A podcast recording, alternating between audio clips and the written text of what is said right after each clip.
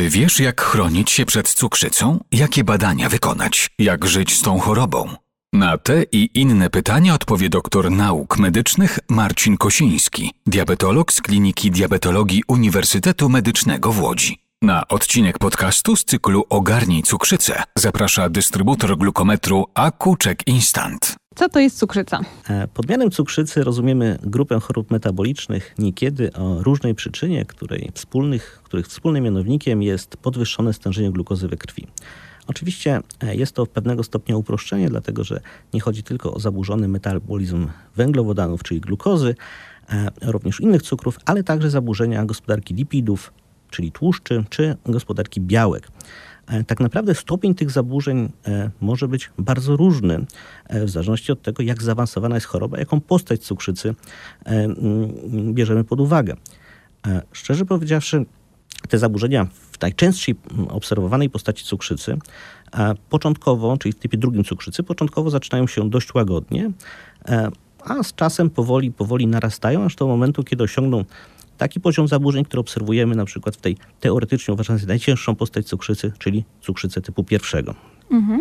A dlaczego cukrzyca jest tak dużym problemem? Cukrzyca jest ogromnym problemem dlatego, że przede wszystkim dotyczy bardzo, bardzo dużej populacji. Mówimy w tej chwili o największej epidemii niezakaźnej choroby, jaką, jaką mamy do czynienia. To jest największa, naj, największa niezakaźna choroba dwudziestego pierwszego wieku. Szacujemy, że w Polsce cukrzyca dotyczy od ośmiu. Teraz w tej chwili nowe estymacje mówią, że nawet do dziesięciu procent osób, no dziesięć osób do, dziesięć procent dorosłej populacji dokładnie, co oznaczałoby, że choruje około trzy miliony osób w Polsce. dwadzieścia procent tych chorych może nie wiedzieć w ogóle o tym, że choruje na cukrzycę, dlatego też tak ważna jest diagnostyka i poszukiwanie aktywnej postaci, poszukiwanie aktywnej cukrzycy. Estymacje mówią, że ta zachorowalność niestety będzie cały czas rosła i to rosła będzie nawet o kilka procent w każdym roku. Szacujemy, że do dwa tysiące dwudziestego piątego w stosunku do dwa tysiące osiemnastego roku ta zachorowalność wzrośnie o ponad osiem procent. Czyli w tym tempie, jeśli, jeśli, jeśli będziemy utrzymywali to tempo, to w dwa tysiące trzydziestego roku, czy już za dziewięć lat, osiągniemy nie trzy miliony jak w tej chwili, tylko około cztery miliony dwieście tysięcy osób chorych. A jest to ogromny problem dlatego, że cukrzyca jako taka, zarówno jako choroba, jak i również jako e, przyczyna powikłań, jest e, bardzo kosztochłonna. Szacujemy, że w tej chwili rocznie w Polsce wydaje się trzy miliardy złotych na leczenie cukrzycy i drugie trzy miliardy złotych na leczenie powikłań z cukrzycy. E, oczywiście tych powikłań zdefiniowanych, bo nie mówimy tutaj o powikłaniach, które no, można oczywiście przypisać cukrzycy, ale nie można ich jednoznacznie z nią powiązać. Tutaj przykładem niech tu będą choroby układu sercowo-naczyniowego, które oczywiście w cukrzycy występują dużo częściej, mają dużo większe zaawansowanie, generalnie ich leczenie jest trudniejsze, no ale czasami trudno jest oddzielić, gdzie mamy miażdżycę, a gdzie mamy już wpływ cukrzycy, czyli gdzie mamy, gdzie mamy choroby serca nie bezpośrednio związane z cukrzycą, a gdzie mamy już wpływ cukrzycy. Te powikłania są oczywiście powikłaniami, które nie tylko kosztują w leczeniu, ale to są także powikłania, które prowadzą do tego, że pacjenci nie mogą pracować, muszą zmienić swój rodzaj pracy, muszą nauczyć się nowej pracy. W wielu przypadkach to są osoby, które wymagają przejścia na jakieś świadczenia wcześniejsze emerytalne czy świadczenia rentowe i to stanowi kolejny problem finansowy, ponieważ no, oczywiście stają się stają się nie płatnikami do, do, do budżetu, tylko stają się beneficjentami ubezpieczeń społecznych i to też oczywiście stanowi pewien koszt w ogólnym rozrachunku dość poważny. Mm, proszę powiedzieć, a jakie są typy cukrzycy? A jeśli chodzi o typy cukrzycy, tak naprawdę cukrzycę za Światową Organizacją Zdrowia dzielimy na cztery główne jakby podtypy. Typ pierwszy cukrzycy, typ drugi cukrzycy, inne określone typy cukrzycy i tutaj pozwolę sobie za chwileczkę troszkę to rozwinąć. No i osobno wymieniamy cukrzycę ciążową. Jeśli chodzi o typ pierwszy cukrzycy, to to jest taka choroba, która generalnie związana jest z osobami młodymi i z dziećmi, co nie do końca jest oczywiście prawdą. My obserwujemy coraz więcej pacjentów w wieku średnim, młodych dorosłych oraz w wieku średnim. Tak naprawdę najstarszy pacjent, jakiego pamiętam, miał około siedemdziesięciu paru lat i miał typową, pełnoobjawową cukrzycę typu pierwszego. To jest taka cukrzyca, która stanowi około siedem do ośmiu procent wszystkich przypadków obserwowanych. Jest uznawana za tą najbardziej groźną, jest uznawana za tą najbardziej poważną, ale tak naprawdę nie do końca jest to prawdą, co będę się starał jeszcze później troszeczkę omówić. Jeśli chodzi o typ drugi cukrzycy, to to jest ta najczęstsza postać cukrzycy, z którą oczywiście najczęściej się spotykamy. To jest ta cukrzyca dotycząca osób dorosłych, dotycząca osób starszych. To jest ta cukrzyca, która, która stanowi około dziewięćdziesiąt procent wszystkich postaci cukrzycy. Oczywiście tutaj stan zaawansowania tej choroby jest zmienny, dlatego że to jest choroba postępująca przez nie kilka, rozwijająca się nie przez kilkanaście tygodni, tylko przez kilkanaście nawet czasami lat. I oczywiście tutaj możemy spotkać pacjentów, którzy wymagają bardzo, bardzo niewielkiej interwencji z naszej strony, a z drugiej strony obserwujemy pacjentów, którzy wymagają bardzo zaawansowanego leczenia, praktycznie nieodróżniającego się od leczenia cukrzycy typu pierwszego.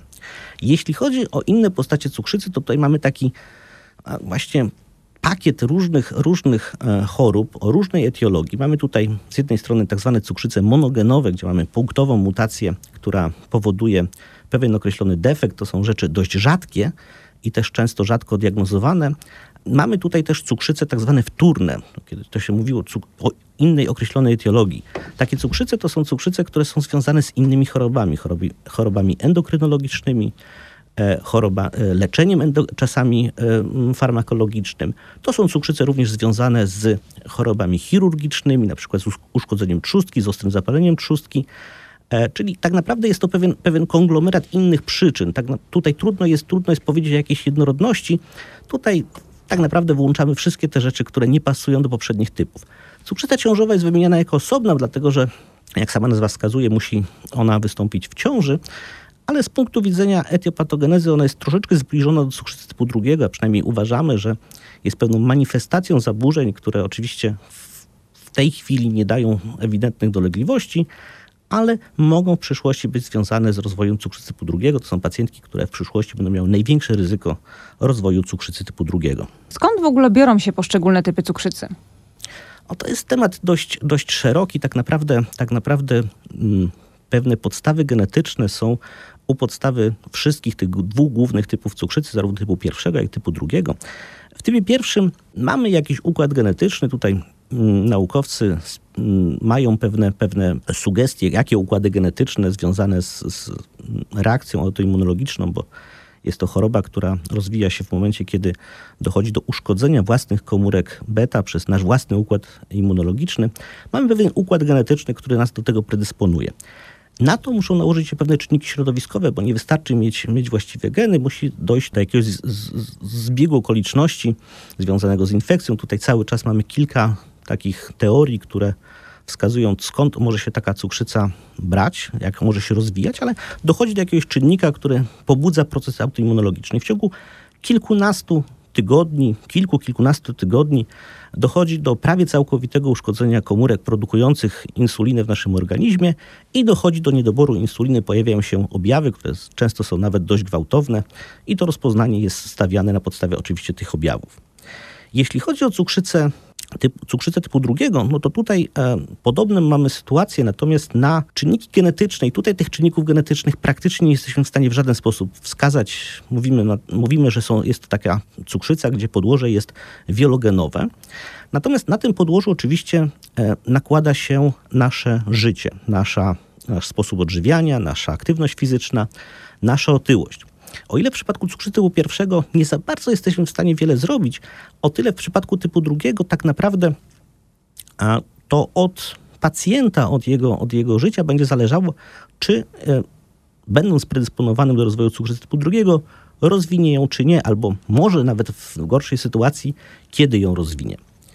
A jeśli chodzi o przyczyny tej, tej cukrzycy, to tutaj w wielkim skrócie można powiedzieć, że są to nieprawidłowe odżywianie się, niezdrowe życie, niezdrowe, niezdrowe jedzenie, prowadzące do nadwagi, prowadzące do otyłości, ale również brak aktywności fizycznej. Czasami można być osobą z nadwagą, można mieć nawet otyłość, czego tutaj przykładem niech będą zawodnicy sumo, którzy na cukrzycę generalnie nie chorują pod warunkiem, że ćwiczą.